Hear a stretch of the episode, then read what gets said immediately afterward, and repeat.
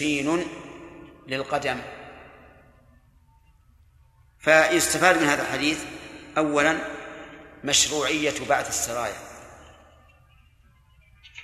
لكن بشرط أن لا يكون في هذا البعث إلقاء بالنفس إلى التهلكة. مثل أن يرسل سرية لجيش يبلغ آلاف آلافا. هنا لا يجوز. لقول الله تعالى ولا, ولا تقتلوا أنفسكم إن الله بكم رحيما. ها؟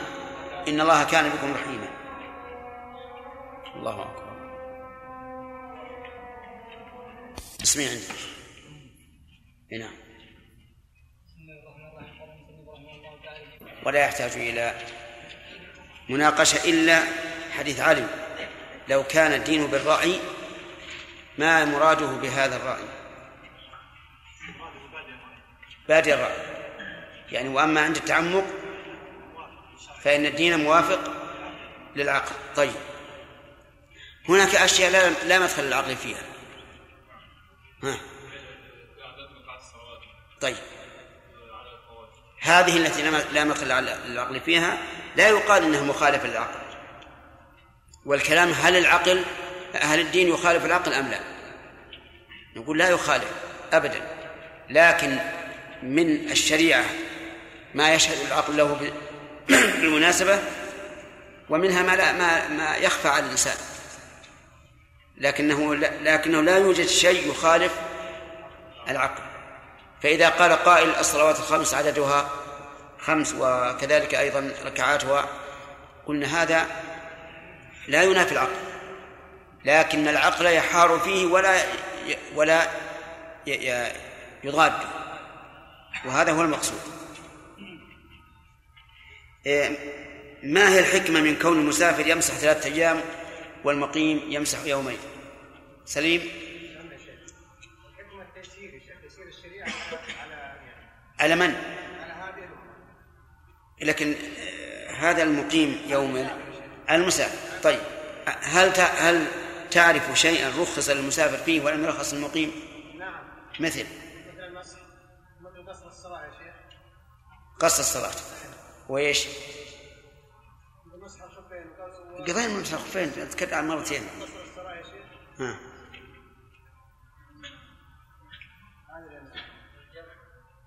الجمع. نعم. والصوم. تمام. طيب. آه نحن لم نكمل الكلام على حديث ثوبان أن النبي صلى الله عليه وسلم بعث سرية فأمرهم أن يمسحوا على العصائب الأمام والتساخين يعني الخفاف. آه ما هي العصائب يقول هي العمائم والتساخين هي الخفاف. فلماذا سميت تساخين لأنها تسخن القدم. طيب. في هذا الحديث فوائد منها آه، مشروعية بعث السرايا. مشروعية بعث السرايا سواء كانت مقتطعة من من الجيش أو مرسلة من الأصل من البلد. لأن النبي صلى الله عليه وسلم كان يفعل ذلك. ومنها جواز المسح على العمائم. على العمائم يعني التي تعمم على الرأس. وهل لها شروط؟ لننظر. ذكر الفقهاء رحمهم الله أنه يشترط أن يلبسها على طهارة. قياسا على الخف. فإن الخف لا بد أن يلبسه على طهارة. قالوا فكذلك إيش؟ العمامة. ولكن هذا قياس غير صحيح. أولا أنه لم يذكر عن الرسول عليه الصلاة والسلام أنه أمر أمر الإنسان أن يلبس العمامة على طهارة. مع أنه لو كان شرطا لكان مما تتوفر الدواعي على نقله فلما لم لم لم يرد قلنا الأصل عدم الاشتراط. ثانيا أن القياس لا بد فيه من مساواة الفرع للأصل وهنا لا لا تمكن المساواة. وذلك لأن الرجل مغسولة والرأس ممسوح. فتطهير الرأس قد سهل فيه من أصله حيث إنه مسح. فإذا كان سهل فيه من أصله فلا يمكن أن يقاس الأسهل على ما هو أصعب منه. فيقال كما سهل في أصله أصل تطهير الرأس كذلك يسهل في الفرع وهي العمامة التي تلبس عليه. ثانيا هل يشترط أن تكون المدة يوما وليلة أم يجوز ما دام لابسا على العمامة فهو يمسح عليها. المذهب أنه لابد أن تكون يوما وليلة للمقيم وثلاثة أيام للمسافر. قياسا على الخف. وقد علمتم أن هذا القياس لا يصح لأنه لم يأتي عن النبي صلى الله عليه وسلم حديث لا صحيح ولا ضعيف أنه وقت لمسح العمامة يوما وليلة أو ثلاثة أيام أو ثلاثة أيام. ثم إن القياس أيضا غير غير تام لاختلاف الأصل وإيش؟ والفرق. طيب. على هذا نقول البس العمامة متى شئت وامسح عليها متى شئت. ثالثا هل يشترط في العمامة شرط فوق كونها مطلق عمامة؟ المذهب نعم. لابد أن تكون محنكة أو ذات ذؤابة فالمحنكة يعني أن يدار منها آه، لي لية, تحت الحنك. أو ذات ذؤابة بأن يكون لها ذؤابة من الخلف. حجتهم في ذلك قالوا لأن الحكمة من جواز المس على الإمامة مشقة النزع وهذا لا يتحقق في عمامة وضعت على الرأس دون أن تكون محنكة لكن المحنكة يشق على الإنسان نزعها. أما ذات الذؤابة فلأن هذه هي العمامة المشهورة عند العرب. وفاقدتها لا تسمى عمامة ولكن هذا فيه نظر. والصواب أنه يجوز أن يمسح على العمامة الصماء التي ليست ذات ذؤابة ولا محنكة. أما أما الأول فنقول أين الدليل يرحمك الله أين الدليل على أنه لابد أن تكون محنكة؟ والتعليل بأنه لمشقة النزع. يقال إن إن هذا لا لا يقاس على الخف. لأن أصل تطهير الرأس مخفف فيه. ثم إنه قد يشق على الإنسان أن يخلع العمامة ليمسح الرأس. لأن بعض العمائم يكون لياتها كثيرة. تكون لياتها كثيرة. فلو نزعها بقي وقتا يرد طيها وثانيا أن هناك مشق أن هناك أذى لأن العمامة لا بد أن تكسب الرأس حرارة. فإذا كشطها أو نزعها ليمسح الرأس في أيام الشتاء خاصة فإنه يتأذى بذلك وربما يتضرر لأنه سيقابل رأسه برودة. فالصواب إذن أنه لا يشترط في العمامة أن تكون محنكة أو ذات ذؤابة. وأما كون هذه عمائم العرب فإن سلم هذا فالنصوص جاءت مطلقة بدون تقييد. فإن قال قائل وهل تجيزون المس على الطاقية والغترة فالجواب لا لأنها لا تسمى عمامة وليس فيها أدنى مشقة. لكن هناك شيء قد يقاس على العمامة وهو القبع القبع الذي يلبس على الرأس في أيام الشتاء وهو قبع مصوف أو من قطن يلبسه الإنسان على رأسه ويكون له فتحة للوجه وطوق على العنق فهذا لا شك أن المسح عليه جائز. وهو أولى بجواز المسح من من العمامة لأن هذا يشق على الإنسان أن يخلعه. وهو أيضا أشد ضرر على على الرأس من آه، خلع العمامة لأنه يستعمل غالبا في أيام الشتاء. فإن قال قائل وهل تجوزون المسح على الرأس إذا كان ملبدا بالصمغ والعسل وما أشبه ذلك؟ فالجواب نعم نجيز هذا. لأن النبي صلى الله عليه وسلم في حجة الوداع قد لبد رأسه. وهذا مسامح فيه مما يعني هذا مما يدلك على أن المسح على ما فوق الرأس أمر ميسر. طيب فإن قال قائل بعض النساء تلبس حليا على رأسها وتشبكه في الشعر. وتخيطه عليه. فهل يلزمها نزعه عند الوضوء أو تمسح عليه؟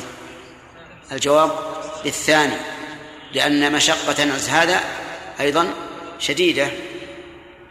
وكما سمعتم أن المسح على الرأس أمره مخفف. طيب التساخي. قل يقول هي الخفاف. يؤخذ من يؤخذ من هذا الحديث جواز المسح على الجوارب. لأن عموم قوله التساخين وإن فسرت بالعمائم بالخفين فإنها من باب التفسير تفسير الشيء ببعض معناه. فالتساخين كل ما تسخن به الرجل من جوارب وخفاف وغيرها. فهل يجوز المسح على الخف الرقيق أو المخرق الجواب نعم. على القول الراجح لأن هذا يحصل به تسخين القدم وهل يجوز المسح على اللفائف؟ يعني لو كان هناك برد شديد أو حر الأرض حارة شديدة تحتاج إلى وقاية الرجل فلف عليها لفائف. فهل يجوز المسح عليها؟ الجواب نعم. لا لا شك في هذا.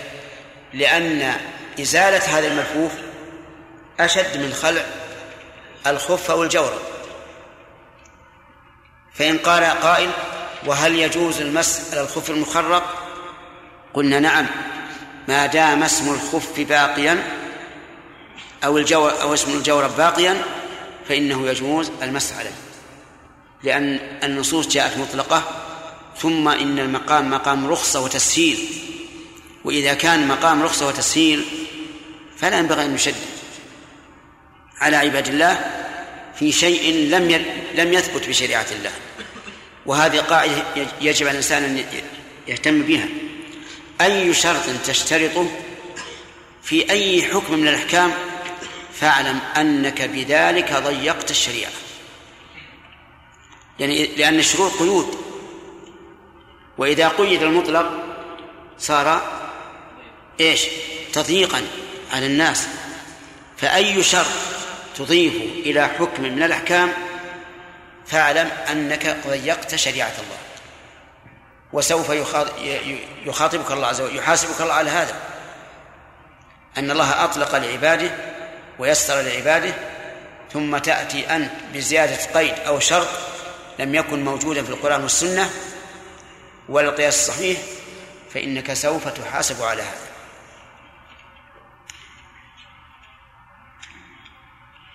ثم قال وعن عمر رضي الله عنه موقوفا وعن أنس مرفوعا إذا توضأ أحدكم ولبس خفيه فليمسح عليهما وليصلي فيهما ولا يخلعهما إن شاء إلا من من الجنابة.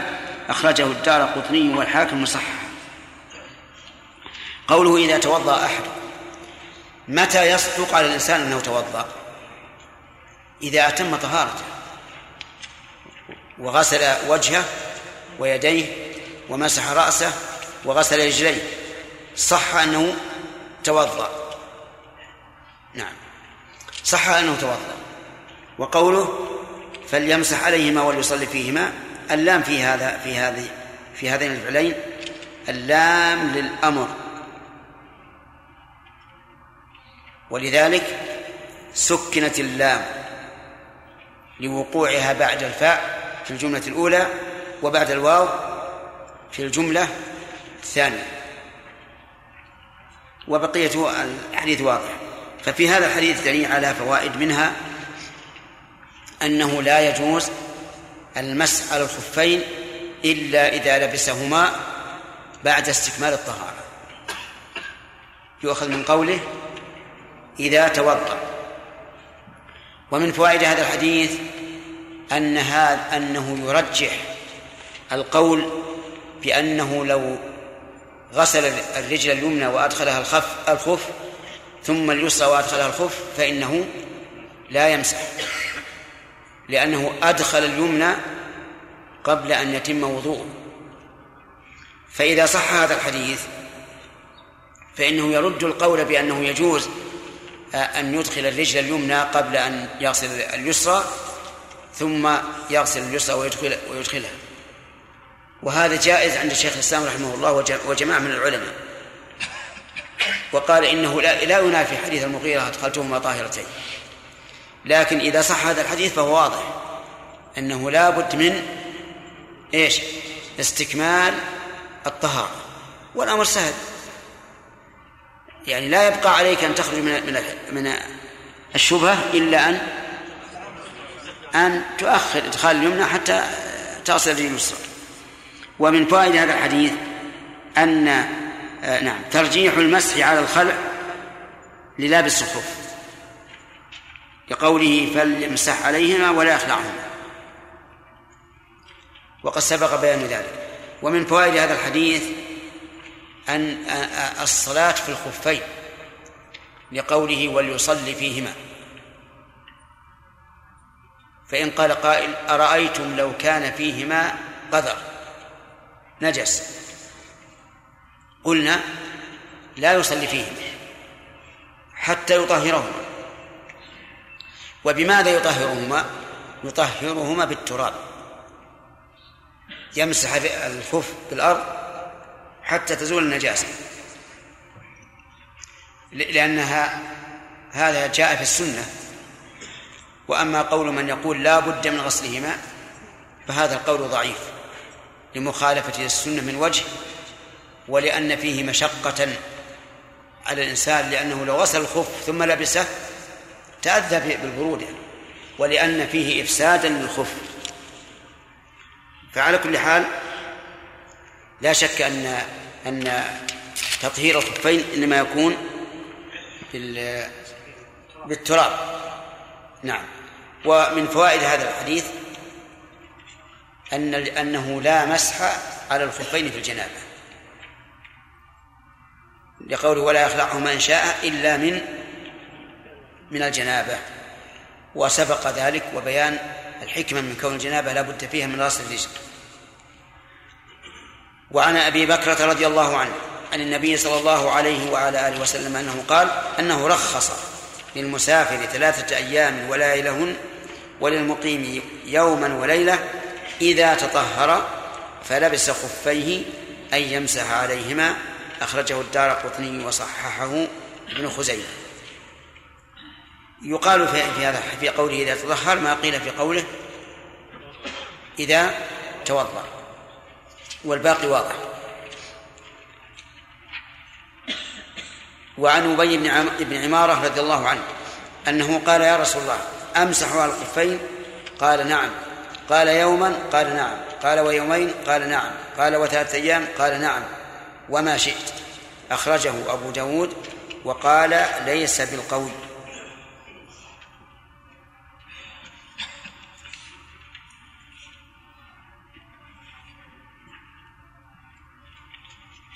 عندي تعليق على هذا. قال الإمام أحمد رجاله لا يعرفون.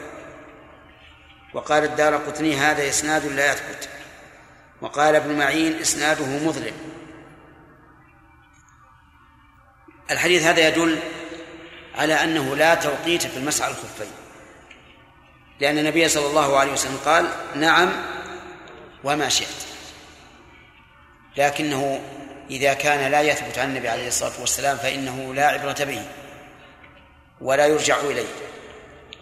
وذكره المؤلف رحمه الله ليبين قول أبي داود أبي داود فيه وقال ليس بالقول.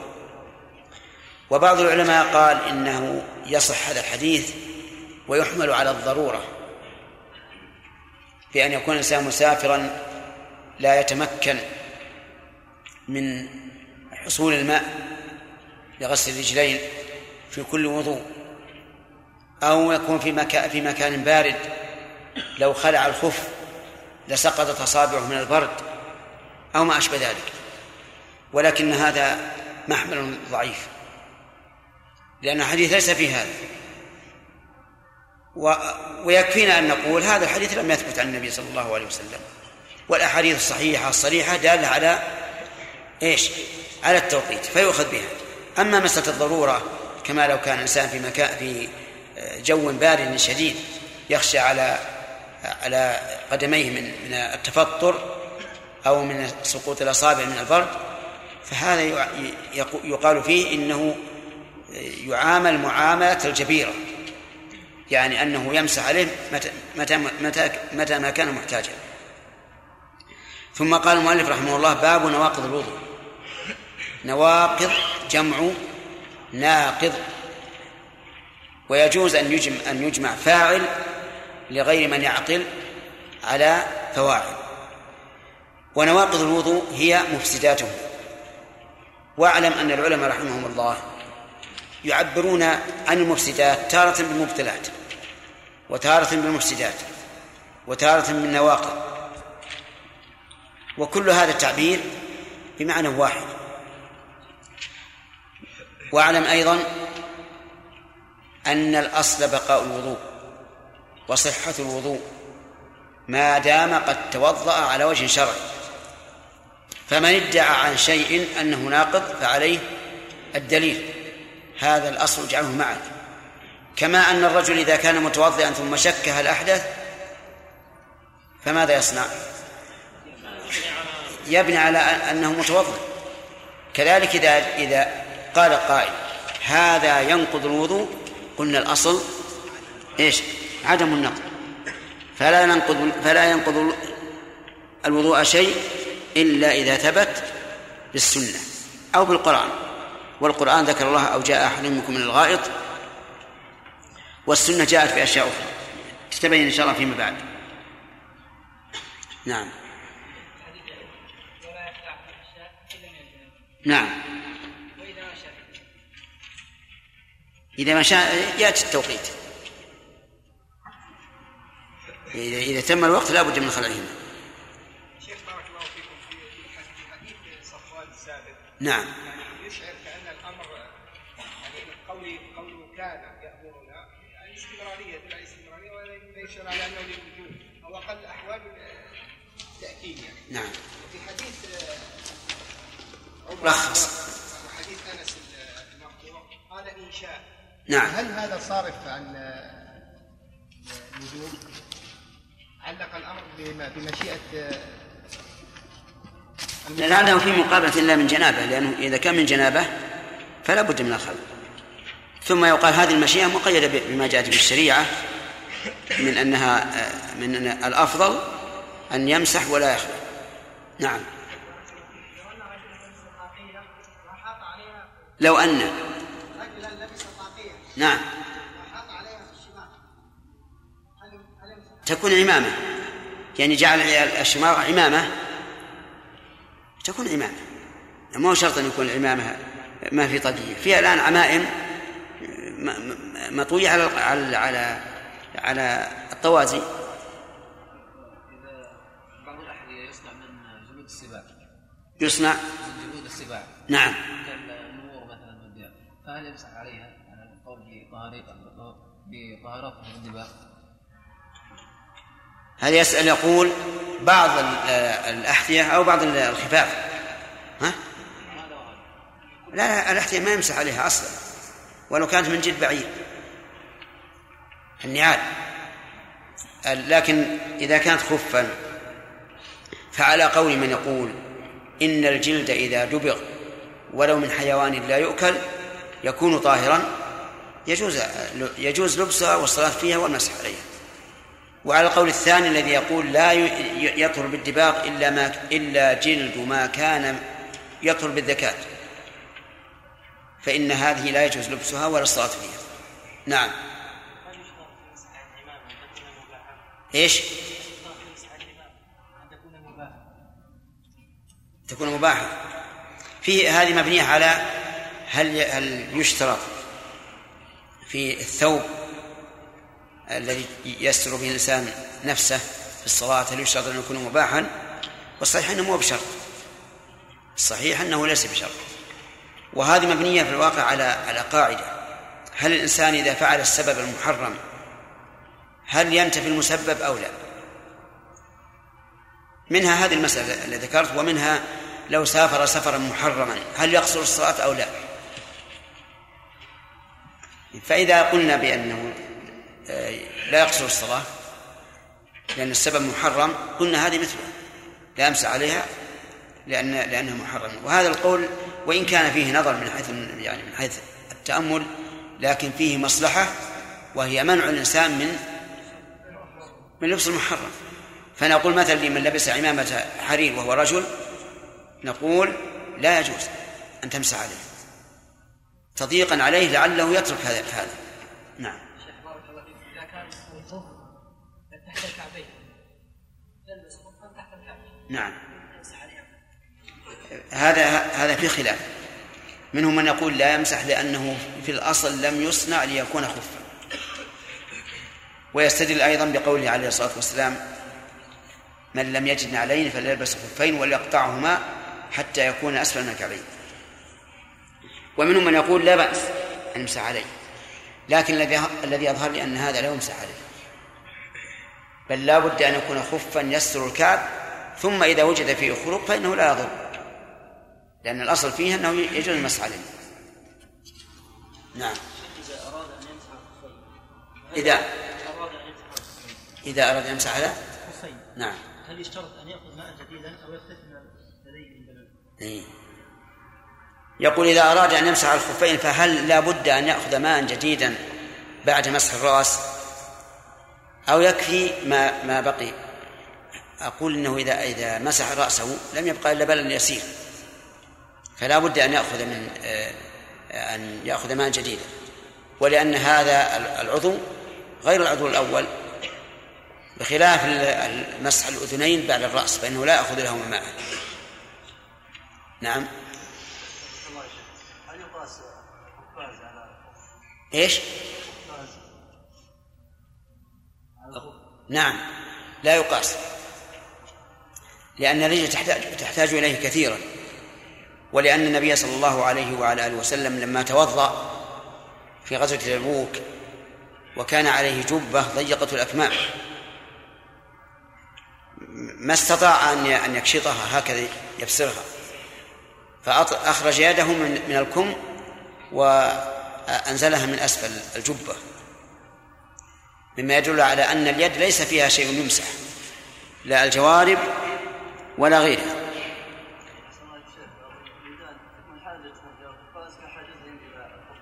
إيه ما ما يجوز. اليد ليس فيها شيء يمسح من المستورات. ومن تبعهم بإحسان إلى يوم الدين.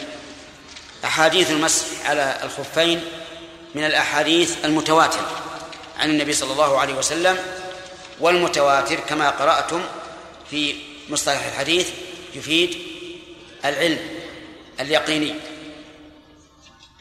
فهل دل عليه القرآن؟ نعم. نعم. دل عليه القرآن. في أي آية؟ المائدة.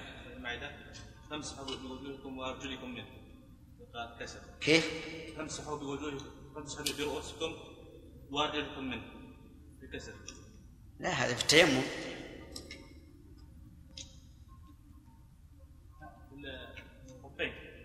لا الذي اللفظ اللي أنا ذكرته في التيمم. اقرأ آية الوضوء اقرأ. يا أيها الذين آمنوا إذا قمتم وامسحوا وامسحوا برؤوسكم وأرجلكم الكعبين. وأرجلكم إلى على قراءة الكسر. طيب. آه لو قال قائل قراءة الكسر تفيد جواز المسح. قراءة الغسل تفيد وجوب الغسل.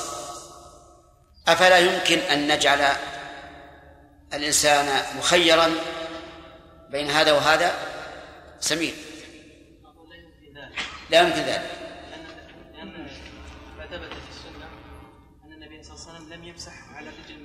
السنة تفسر القرآن.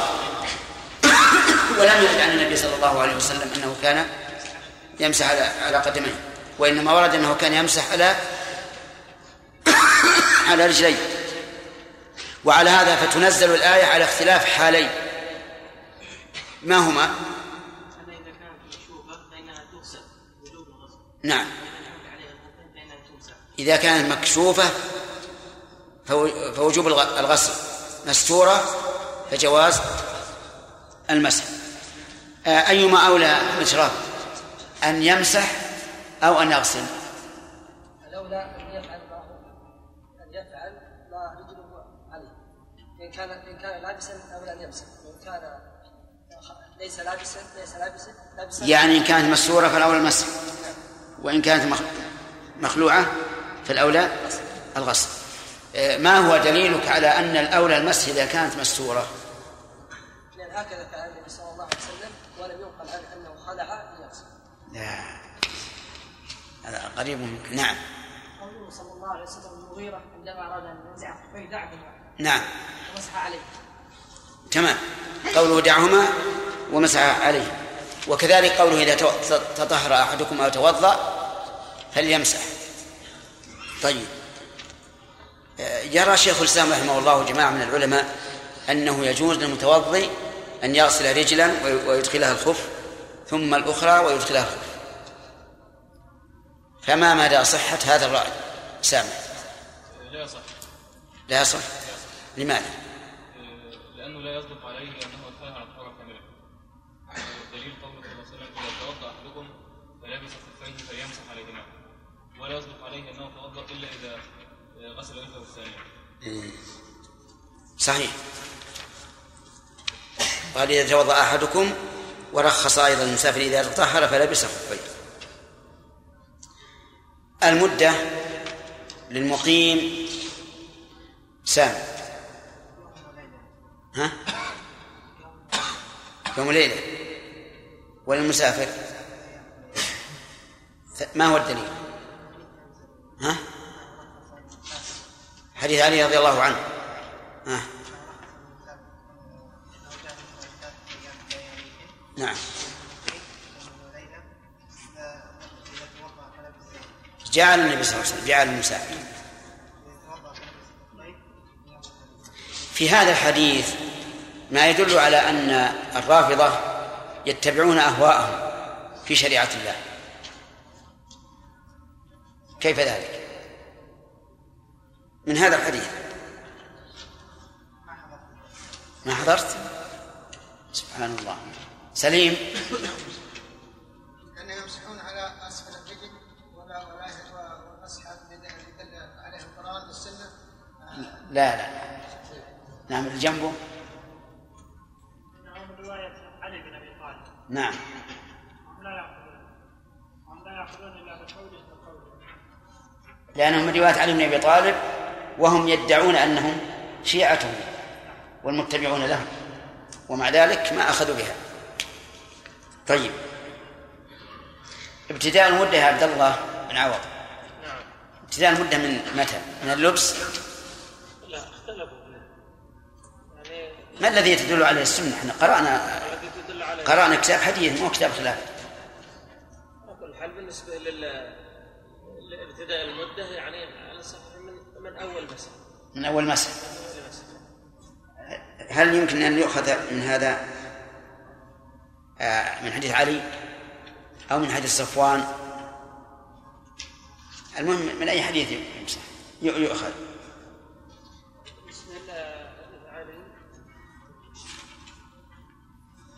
رخص في المسح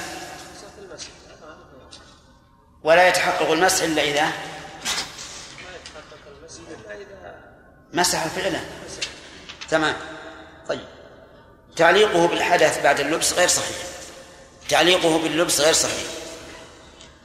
بقي علينا الإشكال فيما إذا مسح عن تجديد لا عن حدث إيهاب. نعم. يعني لو لبس الإنسان خفين لصلاة الفجر ولما طلعت الشمس توضأ تجديدا عن غير حدث ومسح. هل يبتدئ المدة من هذا المسح أو نقول من المسح بعد الحدث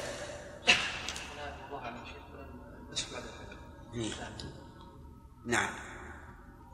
نعم هذا هو الراجح. ولا نعلم قائلا بذلك فإن كان قد قيل به فله وجه. لأن هذا مسح بطهارة شرعية فكان ابتداء مدة منها. في حديث أبي بن عمارة إشكال. ما هو؟ قال له وما شئت. كيف نجمع بينه وبين حديث الأحاديث الأخرى؟ نعم. ضعيف. يعني ف... فإذا كان ضعيفا فلا فلا يعارض الأحاديث الأخرى. طيب.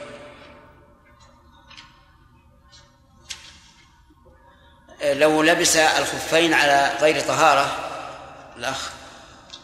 أي نعم. لا يمسح. وش الدليل؟ قوله صلى الله عليه وسلم أدخلتهما طاهرتين نعم قوله صلى الله عليه وسلم أدخلتهما طاهرتين ماذا يصنع؟ لو أنه مسح وصلى واستفتى فبماذا نفتيه؟ ها؟ نفتي بإعادة الوضوء. بإعادة الوضوء؟ والصلاة. والصلاة. لماذا؟ لأن وضوءه غير صحيح. لأن وضوءه غير صحيح. طيب. هل يجوز المس على العمامة؟ يجوز؟ العمامة الدليل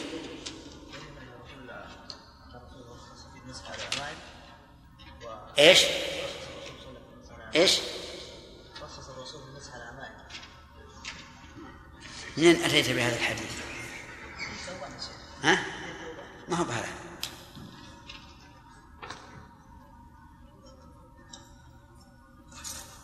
ليس بهذا اللفظ.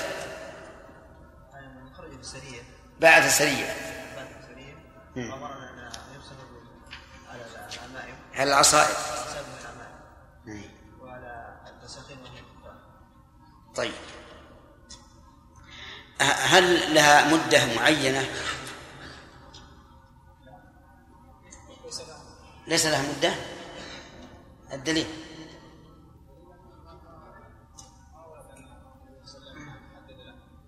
يعني الدليل عدم الدليل. كذا؟ الدليل أنه ليس لها مدة محددة عدم الدليل على مدة محددة. ولكن لو قال قائل نقيسه على الخفين. ماذا تقول؟ فاسد. لماذا؟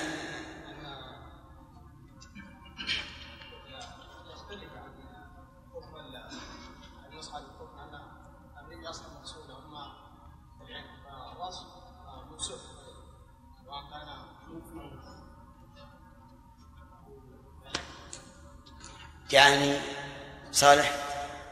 قياس مع الفارق. قياس مع الفارق. لماذا؟ ما الفرق؟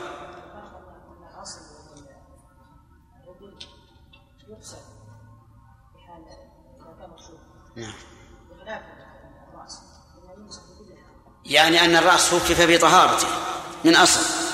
لا يجب فيه إلا إلا المسح. من أصل. بخلاف الرجل. فدل هذا على أن تطهير الرجل أغلظ من تطهير الرأس فلا يمكن أن يقاس الأخف على الأغلظ. واضح؟ في أيضا وجه آخر. أن هذا خلاف ظاهر العمل. عمل النبي عليه الصلاة والسلام. فقد كان يمسح على عمامته ولم يحدد لأمته حدا وهذا لو كان لو كان هناك حد لبينه الرسول صلى الله عليه وسلم.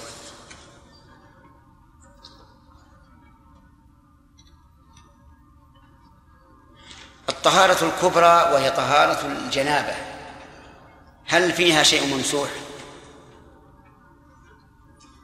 آه أكثركم أخذوا أخذت. سامع أخذت.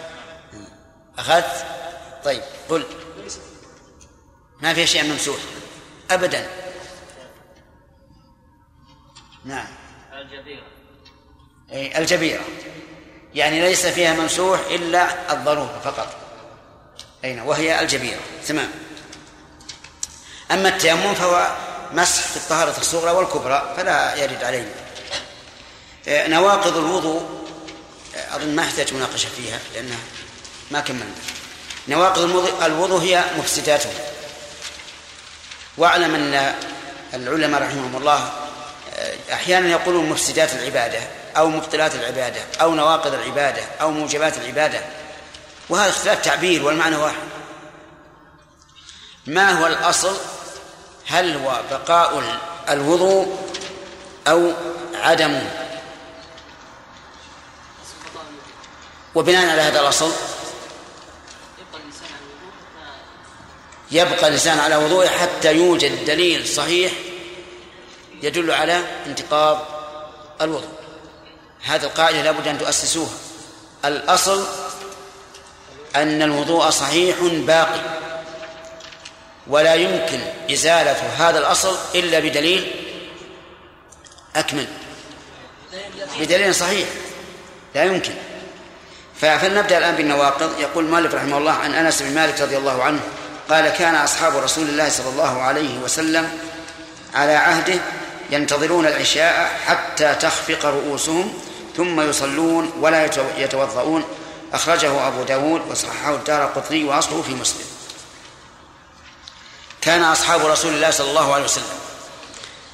من خصائص النبي صلى الله عليه وسلم أن الرجل يكون من أصحابه وإن لم يلازمه بل لو اجتمع به مرة واحدة مؤمنا به فهو من أصحابه. وغيره لا يكون الصاحب إلا مع الملازمة. إذن أصحاب النبي المراد بهم من اجتمع به مؤمنا به ومات على ذلك وسواء كان مؤمنا به حقيقة أو حكما. الحقيقة أن يكون بالغا عاقلا أو مميزا يؤمن بالرسول عليه الصلاة والسلام. والحكم أن يكون طفلا لا يعقل كمحمد بن أبي بكر رضي الله عنهما فإنه ولد في حجة الوداع وهو صحابي لكنه مجتمع به حكما. طيب وقول ينتظرون العشاء يعني العشاء الآخرة واعلم أن الأعراب يسمون العشاء العتمة. فنهى النبي صلى الله عليه وسلم عن ذلك. وقال لا يغلبنكم الأعراب على صلاتكم العشاء العتمة. فإنها في كتاب الله العشاء. هذا الحديث أو معناه المهم أنه لا ينبغي أن تسمى العتمة بل تسمى العشاء كما سماها الله عز وجل. حتى تخفق رؤوسهم أي تنزل من أي شيء؟ من النعاس. نعم. ثم يصلون ولا يتوضؤون. وأخرجه أبو داود وصححه الدار قطني وأصله في مسلم. في هذا الحديث دليل على فائدة مهمة وهي أن ما فعله الصحابة في عهد النبي صلى الله عليه وعلى آله وسلم فهو حجة سواء علمنا أنه اطلع عليه أم لم نعلم. فإن علمنا أنه اطلع عليه فواضح أنه حجة. وجه وضوحه إقرار النبي صلى الله عليه وسلم على ذلك. وإن لم نعلم أنه اطلع عليه فقد اطلع عليه الله. الذي لا يخفى عليه شيء في الأرض ولا في السماء. وسكوت الله عنه دليل على أنه رضيه لأنه لو فعل أحد شيئا على وجه الاختفاء والله تعالى لا يرضاه بينه الله. كما قال الله تعالى يستخفون من الناس ولا يستخفون من الله وهو معهم. إذ يبيتون ما لا يرضى من القول وكان الله بما يعملون محيطا.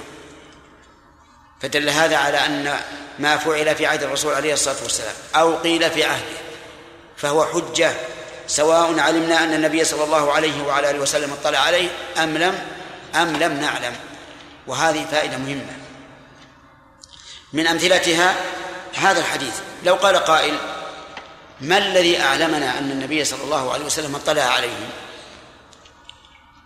نقول إذا قدرنا فرضا أنه لم يطلع فقد اطلع عليه الله.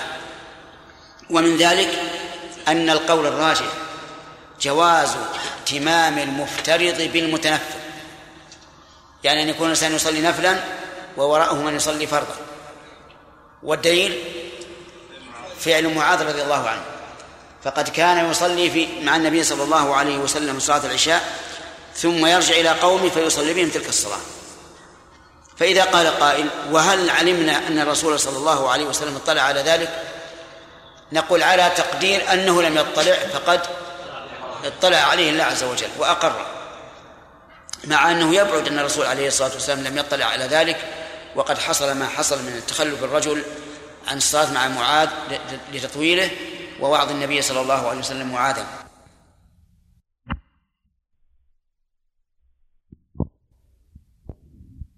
أنه يبعد أن الرسول عليه الصلاة والسلام لم يطلع على ذلك وقد حصل ما حصل من تخلف الرجل عن الصلاة مع معاذ لتطويله ووعظ النبي صلى الله عليه وسلم معاذا.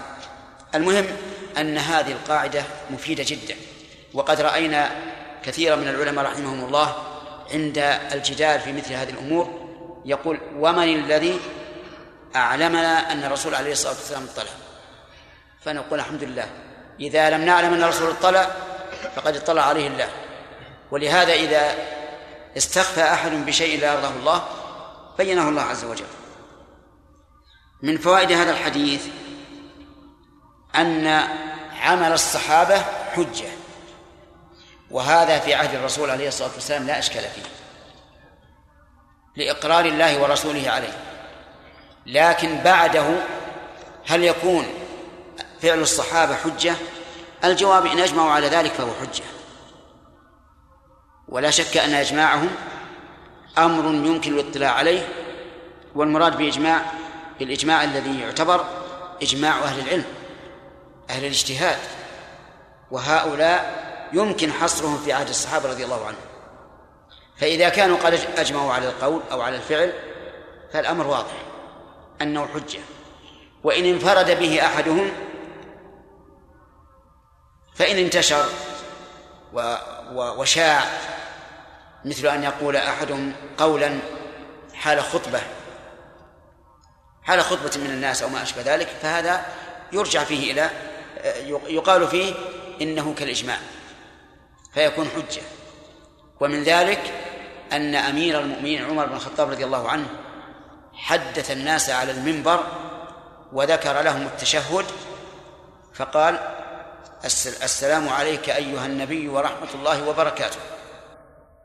كما رواه الإمام مالك في الموطأ بسند صحيح لا غبار عليه. قال ذلك في مجمع الصحابة. وهو يعلم الأمة الإسلامية هذا التشهد الذي علمه النبي صلى الله عليه وسلم أمته. فبهذا نقدم هذا الأثر عن عمر على قول ابن مسعود رضي الله عنه. كنا نقول السلام عليك أيها النبي. وهو وهو حي فلما مات كنا نقول السلام على النبي. فيقال هذا اجتهاد من ابن عبد مسعود رضي الله عنه لكنه في مقابلة النص. والنبي صلى الله عليه وسلم علم أمته أن يقولوا هذا ولم يفرق بين حياته وموته ولا بين الحاضر معه في المسجد والغائب. وما أكثر المصلين الذين يصلون مع غير النبي صلى الله عليه وسلم. ثم إن نفس المصلين هل هم إذا قالوا السلام عليك أيها النبي يقولونها وكأنما يقولونها إذا مروا به بحيث يتلقون منه الرد؟ الجواب لا ولهذا يقولونها سرا والرسول لا يعلم بهذا. والأمر واضح في في مثل هذه الأمور. طيب إذا إذا أجمعوا على القول فهو حجة. إذا انفرد به أحد واشتهر ولم ينكر فهو حجة. إذا قال به أحد ولم يعلم أنه انتشر فإن كان ممن نص النبي صلى الله عليه وسلم على اتباعهم فهو حجة. حجة بالسنة لا بأنهم صحابة.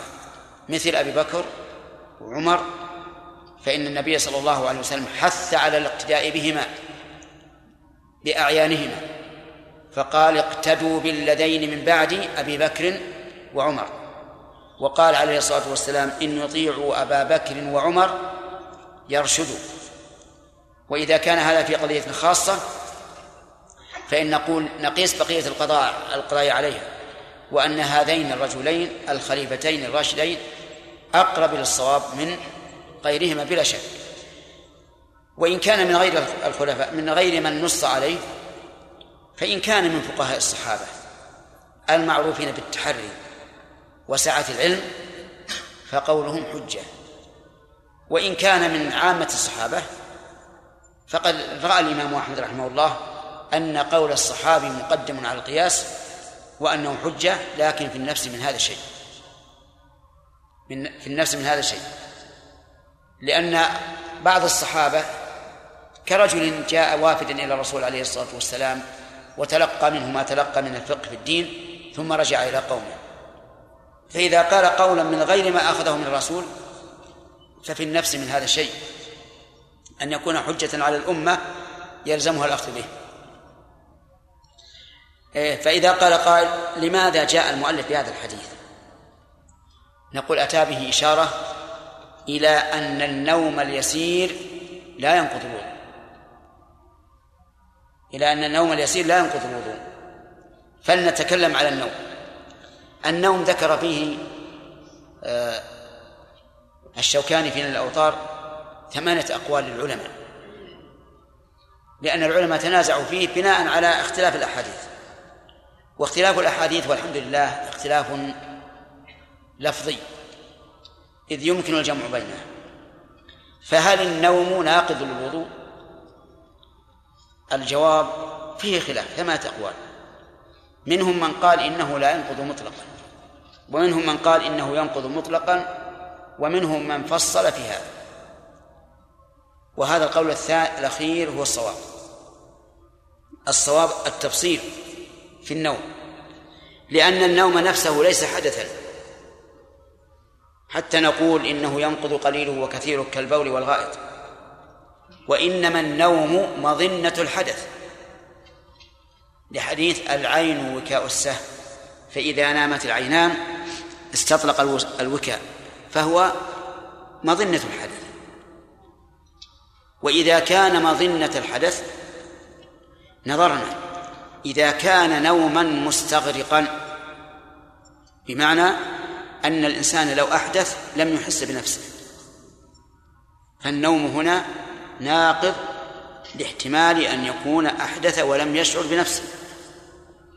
وسواء كان مضطجعا أو جالسا أو راكعا أو قائما. على كل حال نقول إذا كان لو أحدث لم يحس بنفسه فإن نومه ينقض الوضوء. وأما إذا كان لو أحدث لا أحس بنفسه فإن نومه لا ينقض الوضوء. حتى لو تراءى له حلم أو رؤيا أو كان مضطجعا أو متكئا أو ساجدا أو راكعا. ما دام يقول لو أحدث لا أحس. فالنوم لا ينقض حتى لو بقي ساعة أو ساعتين ينعس. وهو يعلم أنه لو أحدث لا أحس فإنه لا ينتقض الوضوء لماذا؟ لأن لأن الأصل بقاء النوم. نعم لأن الأصل بقاء الوضوء. فلا ننقضه بالشك. فإذا قال قائل وإذا كان نائم ولا يحس بنفسه لو أحدث فهل هو أحدث؟ هل هل نتيقن أنه أحدث؟ لا إذا كيف ننقض الوضوء به؟ ونحن نقول إن الأصل بقاء الوضوء فلا ينتقض إلا بيقين نقول لأن هذا النوم مظنة الحدث وانضباط القضية هذه انضباط العلة غير ممكن. وما كان انضباط العلة فيه غير ممكن استوى فيه ظهور العلة وعدمه. فهذا وجه المسألة. وأيضا عندنا دليل. حديث صفوان بن عسال السابق يقول ولكن من غائط إيش؟ وبول ونوم. فهذا حديث. فنأخذ به. طيب لو قال قائل إذا زال العقل بغير نوم كما لو أغمي على الإنسان فهل ينتقض وضوءه بالقليل والكثير؟ الجواب نعم لأن الإغماء يفقد فيه الإنسان الإحساس. ولا يمكن أن يقول لو أحدث لا أحس فالإغماء ينتقض به الوضوء مطلقا. ولهذا لو أن رجلا أغمي عليه يوما كاملا. واستيقظ. أفاق يعني أفاق من الإغماء فإنه لا يلزمه قضاء الصلاة. ولو نام ولو نام يوما كاملا لزمه قضاء الصلاة. لقول النبي صلى الله عليه وسلم من نام عن صلاة أو نسيها فليصليها إذا ذكر وأما الإغماء فلا يجب فيه قضاء الصلاة لأن المغمى عليه لا يمكن أن ينتبه حتى لو نبه وأوقظ لا يمكن أن ينتبه. فهو بمنزلة المجنون الذي لا يمكن أن يحس بأحد. نعم. نستمر؟ طيب. ما في إلا واحد ما نخلي نخلي خمس دقائق واحد. طيب. يا ثم ومن فوائد هذا الحديث أن الوضوء لا يجب إلا للصلاة. أن الوضوء لا يجب إلا للصلاة. لقوله ثم يصلون. لكن الاستدلال هنا ضعيف. لأن القضية قضية عين. يتحدث عنهم وهم ينتظرون صلاة العشاء. لكن هناك أحاديث تدل على أن الوضوء لا يجب إلا للصلاة بلفظ النبي صلى الله عليه وسلم. ساقها شيخ الإسلام رحمه الله في في انتصاره لما ذهب إليه من أن الطواف بالبيت لا يشترط له الوضوء. وذكر أدلة إذا طالعها الإنسان تبين له أن هذا هو الحق وأن الطواف بالبيت لا يشترط له الوضوء. وبناء عليه لو أحدث الإنسان في أثناء الطواف فليستمر. لو وصل إلى المسجد الحرام في الزحام الشديد وهو لم يتوضأ نقول طف ولا نلزمه أن يذهب مع هذه المشقة ليتوضأ. أما إذا كان الأمر ميسرا فلا شك أن الوضوء أفضل احتياطا واتباعا لأكثر العلماء ولأنه إذا انتهى من طواف فسوف يصلي ركعتين والصلاة تجب لها يجب لها الوضوء بالإجماع.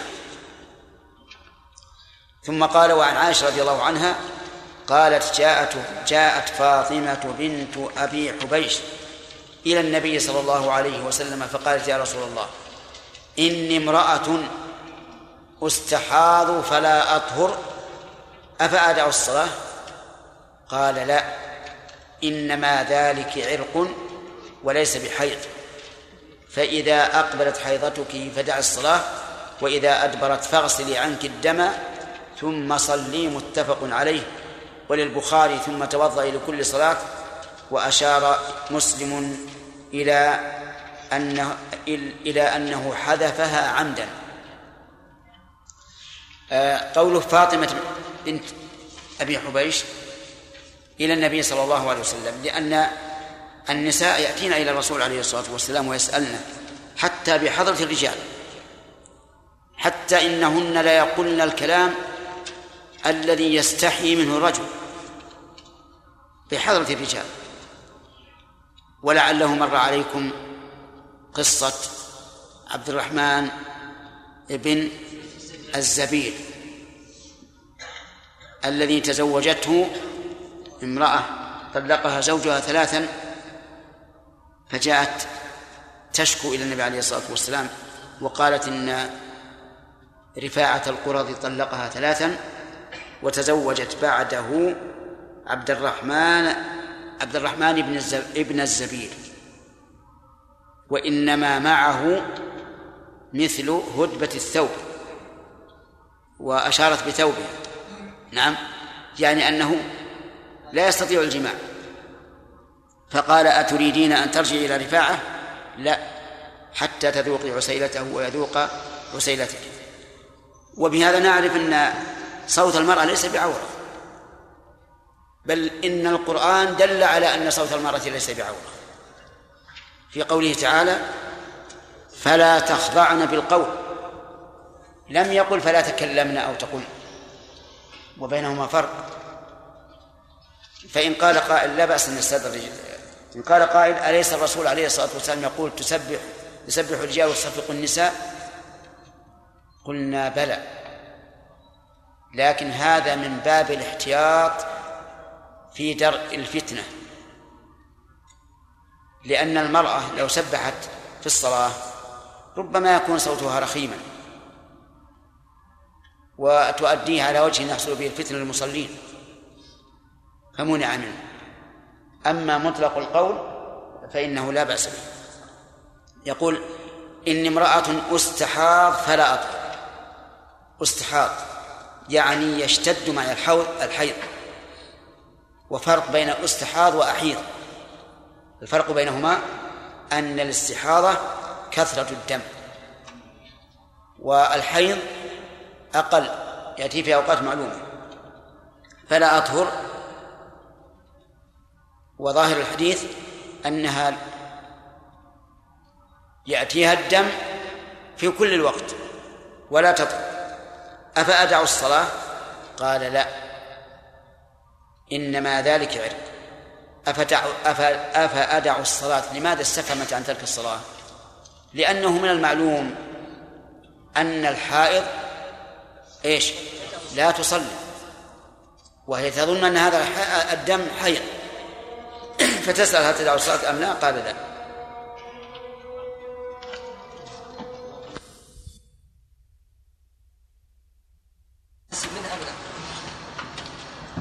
لا نحتسب من المسح بدل الحدث. وجه الدلالة شيخ. نعم. ما قال أحد ما علمنا احد قال به. والمسح غالبا إنما يكون بعد عن حدث. نعم. نعم. انس حتى يبين ان يسير النوم لا ينقض نعم. بعض روايات حديث انس شيخ فيها انه كان يسمع لنومه الغطيط اين والظاهر يا شيخ الغطيط يعني انما يكون لنوم الثقيل ما هو على كل حال. بعض الناس تسمع من يوم يقول آه، الغطيط يستيقظ على طول. نعم. يحيى. حديث أنس. كان أصحاب رسول الله صلى الله عليه وسلم على عهده. وبعض العلماء يقول يعني قول الصحابي كنا نفعل كذا وكان الصحابة يفعلون كذا إذا أضاف إلى زمن النبي صلى الله عليه وسلم يكون مرفوعا حكما وإذا لم يضف إلى زمن النبي صلى الله عليه وسلم لا يكون حكما. نعم. فهذا قول له وجه؟ لا ليس له وجه. لكن إذا قالوا على عهده فواضح أنهم يريدون الاستدلال. يعني إذا كان على عهده في الغالب أن يطلع عليه. نعم. البنج الاختياري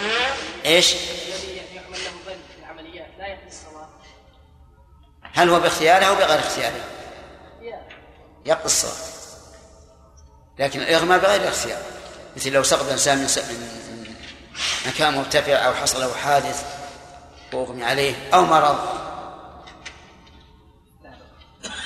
نعم شخص يصلي يغمي عليه شخص يصلي إيش؟ يغمي عليه إثناء الصلاة. وهي إيش؟ إثناء الصلاة أغمي عليه. نعم. صعد ثم قام واثناء الصلاة. نعم. ي- لا بد أن يعيد الوضوء يقطع الصلاة ويعيد الوضوء إذا يعيد الصلاة لو كان لم يعيد الصلاة. يعني كأكمل الصلاة وانتهى بالإعادة. أي- نعم نمر بالإعادة. أليس كذلك؟ طيب. تقول إن امرأة استحاض فلا أطهر أن يأتيها يأتيها الحيض بكثرة لأن استحاض فيها حروف زائدة وقد قيل إن زيادة المبنى زيادة في المعنى. الزيادة في المبنى زيادة في المعنى. وهذا ليس ليس بدائم فمثل رجل رجال رجال زائدة في المعنى أو في المب- في المبنى وهي زائدة في المعنى. هذا هذه قاعدة أغلبية. وإلا فقد يقو فقد يكون النقص في المبنى زيادة في المعنى. كما لو قلت شجرة وشجر. شجرة حروفها أربعة. شجر حروفها ثلاثة. وأيها أكثر؟ شجر. لكن الغالب أن الزيادة في ال- في المبنى زيادة في المعنى. طيب. إذا استحاض معناه يأتيها حيضة كثيرة. تستمر معه. ولذلك قالت فس مفسرة هذه الاستحاضة فلا أطهر. أفأدع الصلاة؟ يعني أتركها. وقال لا. أي لا تدع الصلاة. بل صلي ثم علل هذا الحكم. فقال إنما ذلك عرق. إنما ذلك بالكسر ذلك عرق. لأن الكاف في اسم الإشارة يراعى فيها جانب المخاطب. واسم الإشارة يراعى فيه جانب المشار إليه. انتبه. الكاف في اسم الإشارة يراعى فيها جانب المخاطب. واسم الإشارة نفسه يراعى فيه جانب المشار إليه. فإذا قيل أشر إلى اثنين مخاطبا جماعة رجال تقول ذانكم ذانكم اثنين كم للرجال؟ أشر إلى جماعة الرجال مخاطبا جماعة إناث. أولئكن أولئكن. أشر إلى واحد مخاطبا إناثا. أشر إلى واحد مخاطبا إناثا إناثا. ذلكن. في القرآن الكريم قالت فذلكن الذي لمتنني فيه. طيب هنا ذلك المخاطب امرأة والكاف إذا خطبت بها امرأة تكون مكسورة. وذا اسم إشارة لمذكر مفرد وهو الدم. يعني إنما الدم دم عرق. واعلم أن هذا هو المشهور في اللغة أن الكاف يراعى بها جانب المخاطب. إن كان مفردا مذكرا فهي مفتوحة. مفردة مؤنثة مكسورة. جماعة نسوة تقترن بها النون كن. جماعة رجال تقترن بها الميم كم مثنى لذكور أو إناث تقترن فيها الميم والألف كما هذا هو الأفصح في اللغة العربية. وجاءت اللغة أيضا بفتحها لمخاطبة الذكور مطلقة ولو كانوا اثنين أو جماعة. وكسرها للإناث مطلقة سواء كن اثنتين أو جماعة. وجاء فتحها مطلقا. بالإفراد. فتحها مفردة مطلقا. باعتبار الشخص. ذلك يعني أخاطب هذا الشخص ولو كان أكثر من واحد.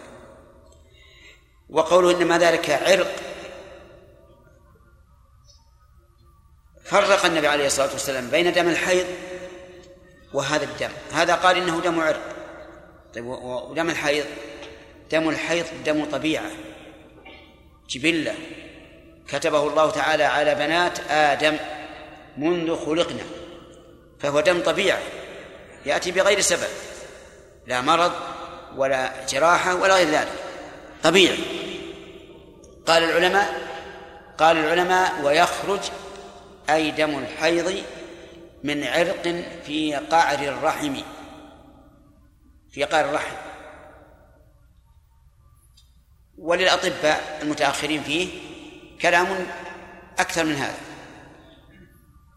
ففصل المهم أن النبي صلى الله عليه وسلم فرق بين دم الحيض ودم الاستحاضة. أن دم الاستحاضة دم عرق قال وليس بحيض.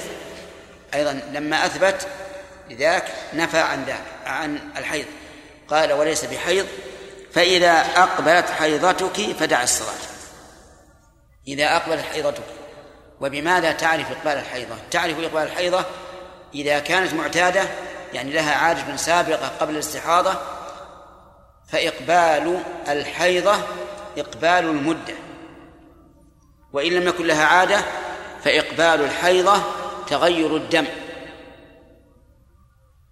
أنتم فاهمين؟ مثل امرأة كان من عادتها أن تحيض في أول يوم من الشهر ستة أيام. ثم ابتليت بالحيض وصار الدم معها دائما. هذا استحاضة. تجلس في الشهر الثاني من أول يوم إلى ستة أيام. والباقي استحاضة. تصلي وتصوم وتعمل كل ما تعمل الطاهرات. إذا أقبلت الحيضة نقول في المعتادة إيش؟ إقبال أيامه أيام عادتها في غير المعتادة إقبال التمييز. إقبال التمييز. كيف التمييز؟ الفقهاء رحمهم الله يقولون التمييز من ثلاثة وجوه. أولا دم الحيض أسود. ودم الاستحاضة أحمر. ثانيا دم الحيض ثخين ودم الاستحاضة رقيق.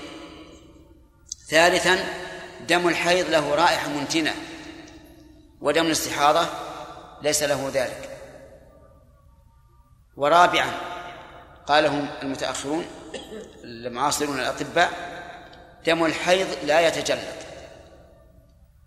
ودم الاستحاضة يتجلط يعني يتثخر. يجمد. دم الاستحاضة. ودم الحيض لا يجمد. سائل. وعللوا ذلك بتعليل طبي أن دم الحيض عبارة عن آه، انفجار كريات الدم في قاع الرحم بعد تصلبها في الرحم. فلا تعود مرة أخرى إلى التصلب بخلاف دم الاستحاضة فإنه لم يسبق أن تجمد فلذلك يتجمد إذا خرج كسائر الدماء. الإنسان لو جرح أصبعه ثم تخثر الدم جمد. فهذه أربعة فروق. الأول يا صالح.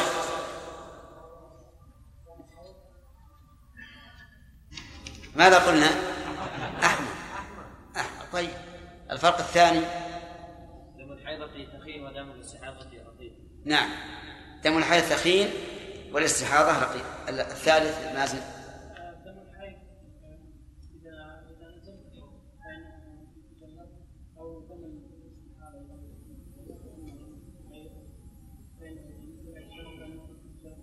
طيب دم الحيض لا يتجلط ودم الاستحاضة يتجلط هذا فرق عصري وهو من أوضح الفروق.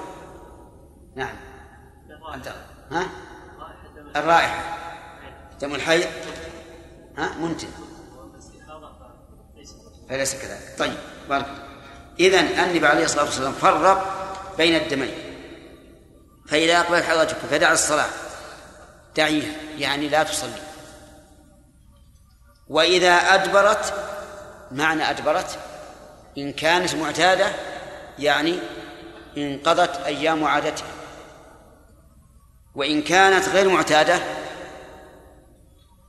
ولها تمييز انقضى انقطع الدم الأسود الثخين المنتن. فاغسلي عنك الدم ثم صلي. اغسلي عنك الدم ثم صلي. الدم يعني دم الحيض وهذا يعني أن تتطهر منه ولا بد أيضا أن تغتسل. ثم صلي ما حصل ما أدركت ما أدركت وقته.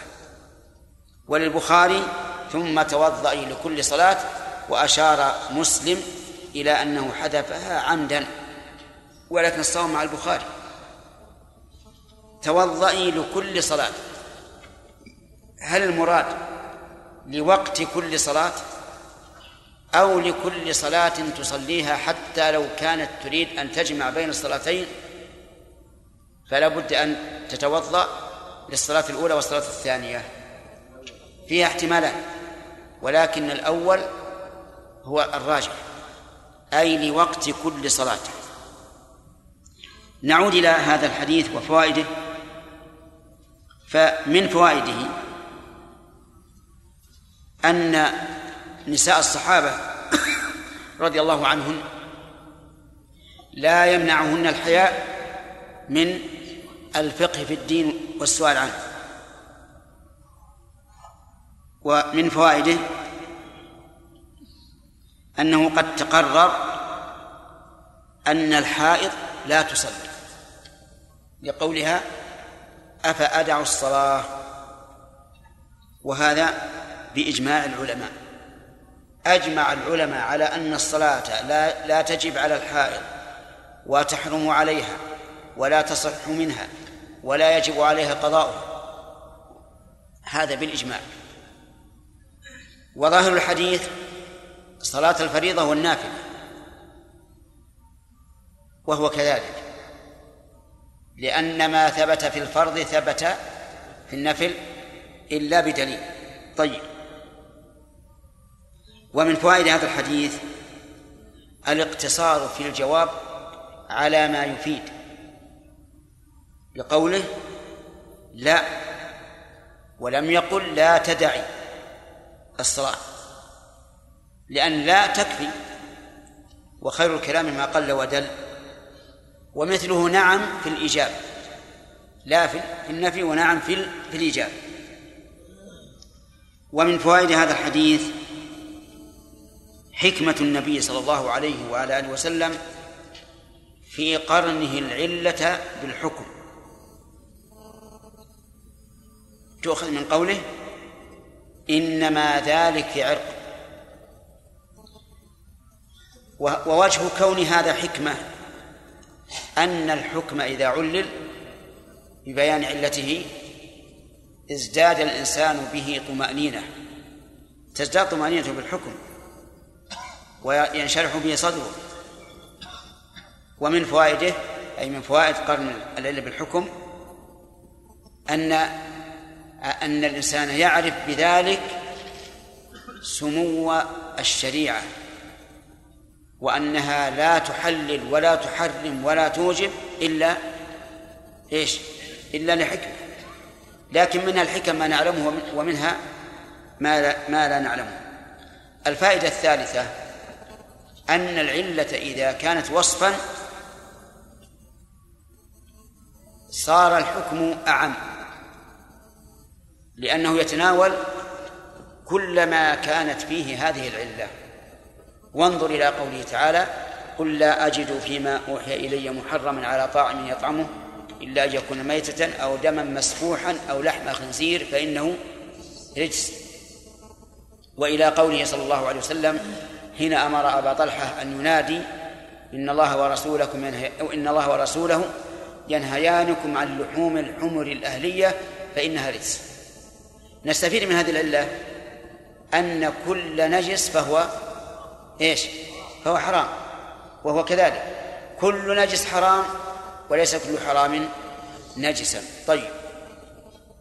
إذن قرن الحكم بالعلة له ثلاث فوائد. وإن شئت فقل ثلاث ثلاث حكم. إبراهيم؟ المخاطب نعم. ثم اذا كان. إلى ما يشارك هذا في الحكم في الوصف. تمام. هذه ثلاث حكم. ومن فوائد هذا الحديث أن العرق لا يمنع الصلاة. يعني لو انبعث عرق من الإنسان في أي مكان من بدنه فإنه لا يمنع الصلاة.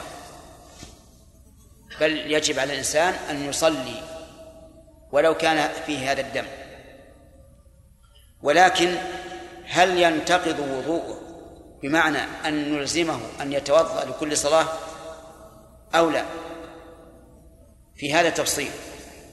إن كان الدم من السبيلين أي من القبل أو الدبر فإنه ينقض الوضوء ويلزمه إذا كان مستمرا أن يتوضأ لكل صلاة.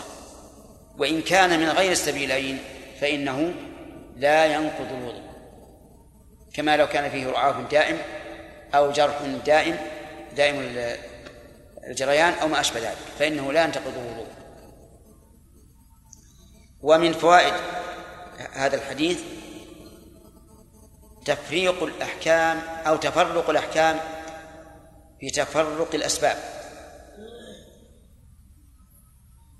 الحيض سبب لترك الصلاة فلا تصلى والعرق ليس سببا لترك الصلاة فتصلى. نعم. ومن فوائد هذا الحديث رجوع المستحاضة إلى عادتها. لقوله إذا أقبلت حيضتك. ولكن إذا كانت المستحاضة مبتدأة يعني لم يسبق لها عادة فإلى أي شيء ترجع؟ نقول ترجع إلى التمييز. لأن الاستحاضة قد تصيب المرأة من أول ما يأتيها الحيض. فنقول ترجع هذه إلى التمييز. فإذا كان في دمها أسود ثخين له رائحة فهو الحيض. وإن لم يكن كذلك فتبقى مشكلة. إذا كان كل دمها بهذا الوصف. إذا لم يكن في دمها شيء بهذا الوصف تبقى مشكلة. ليس لها عادة وليس عندها تمييز. فماذا تصنع؟ قال العلماء وجاءت في السنة أيضا تجلس من أول وقت أتاها الحيض غالب ما تجلسه النساء وهو ستة أيام أو سبعة من كل شهر. فمثلا إذا ابتدأ بها الشهر في أول يوم من محرم إذا ابتدأ بها الدم في أول يوم محرم واستمر. ولم وليس لها عادة. وليس لها تمييز. نقول تجلس في الشهر الثاني في صفر إيش؟ ستة أيام أو سبعة. ثم تغتسل وتصلي. وتستمر هكذا. فإن قال قائل لماذا جعلتموها تجلس أول كل شهر؟ قلنا لأن لأن الله تعالى جعل عدة من لا تحيض كم؟ ثلاثة أشهر وعدة من تحيض ثلاثة قروء. فدل هذا على أن الحيض المعتاد يكون يأتي المرأة كم؟ كل شهر مرة. يأتيها كل شهر مرة. وأولى ما ما نبتدئ المدة من أول ما أتاه فصارت المستحاضة طيب إذا تعارض إذا تعارض التمييز والعادة. إذا تعارض التمييز والعادة. امرأة معتادة تأتيها الحيض أول أول يوم من الشهر.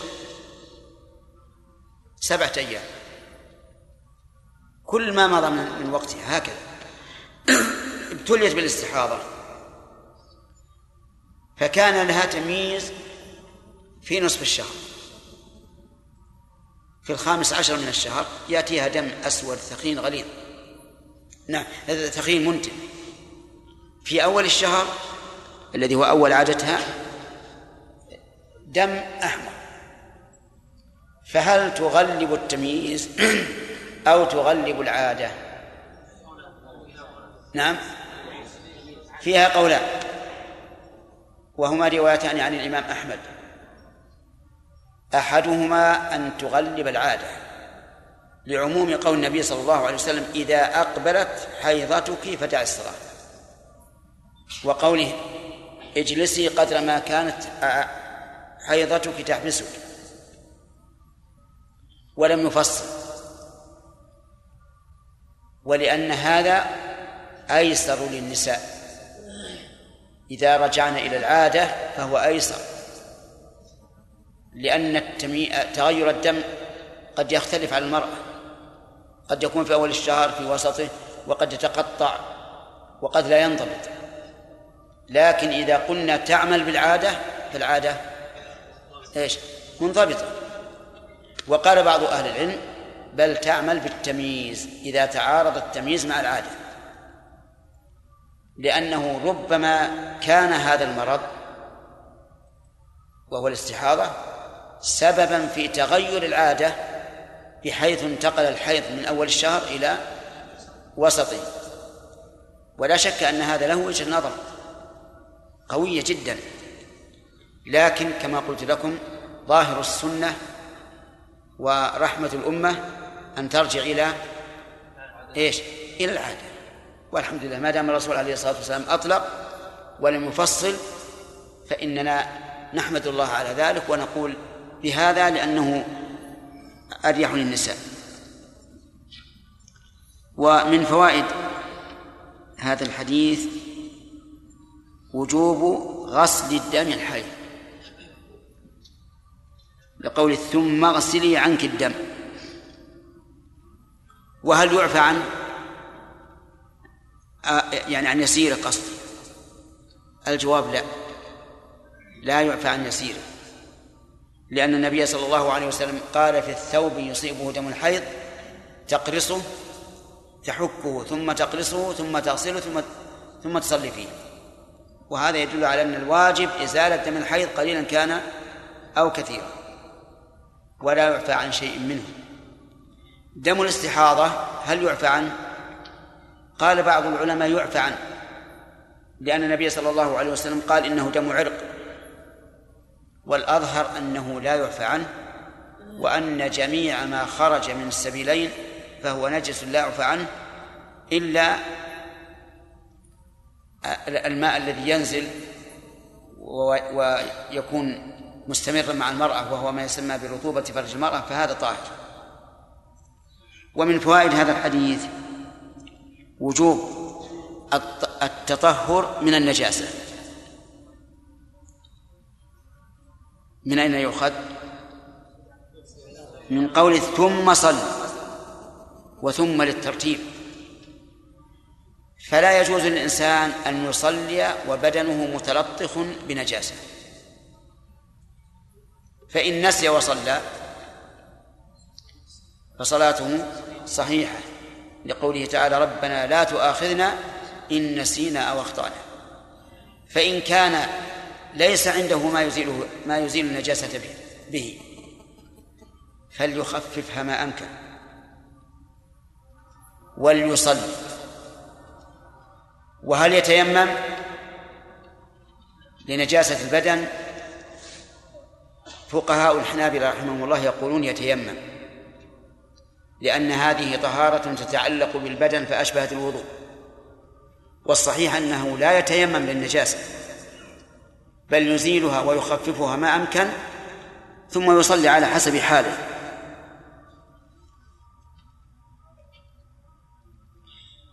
ثم قال وللبخاري ثم توضئي لكل صلاة. والخطاب لمن؟ للمستحاضة. توضئي لكل صلاة. وذلك لأن الحيض مستمر آه لأن الدم مستمر. فتكون طهارتها بقدر الحاجة. ولا تحتاج للصلاة إلا إذا إيش؟ إلا إذا دخل وقتها. فلو توضأت لصلاة الفجر فهل تصل فهل تتوضأ لصلاة الضحى؟ الجواب نعم. لأن وقت لأن الضحى لها وقت. فلا بد أن يتوضأ أن تتوضأ لوقت كل صلاة. وألحق بها العلماء رحمهم الله وألحق العلماء رحمهم الله بالمستحاضة كل من حدثه دائم.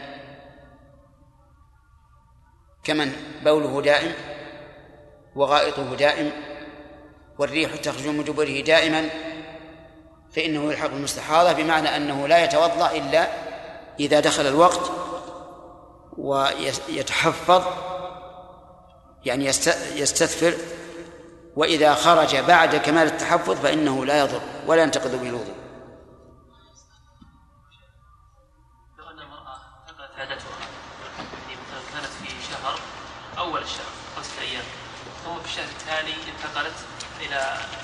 في وسط الشهر. نعم. ثم استحيضت بعد ذلك. نعم. فتعتبر الآخر نعم. هل من حدثه دائم له أن يجمع الصلاه؟ نعم. كل من شق عليه أن يصلي كل صلاة في وقتها فله أن يجمع. ومنهم من حدثه دائم.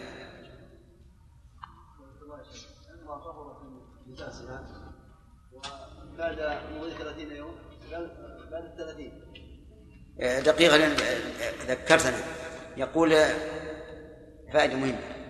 قول ثم صلي.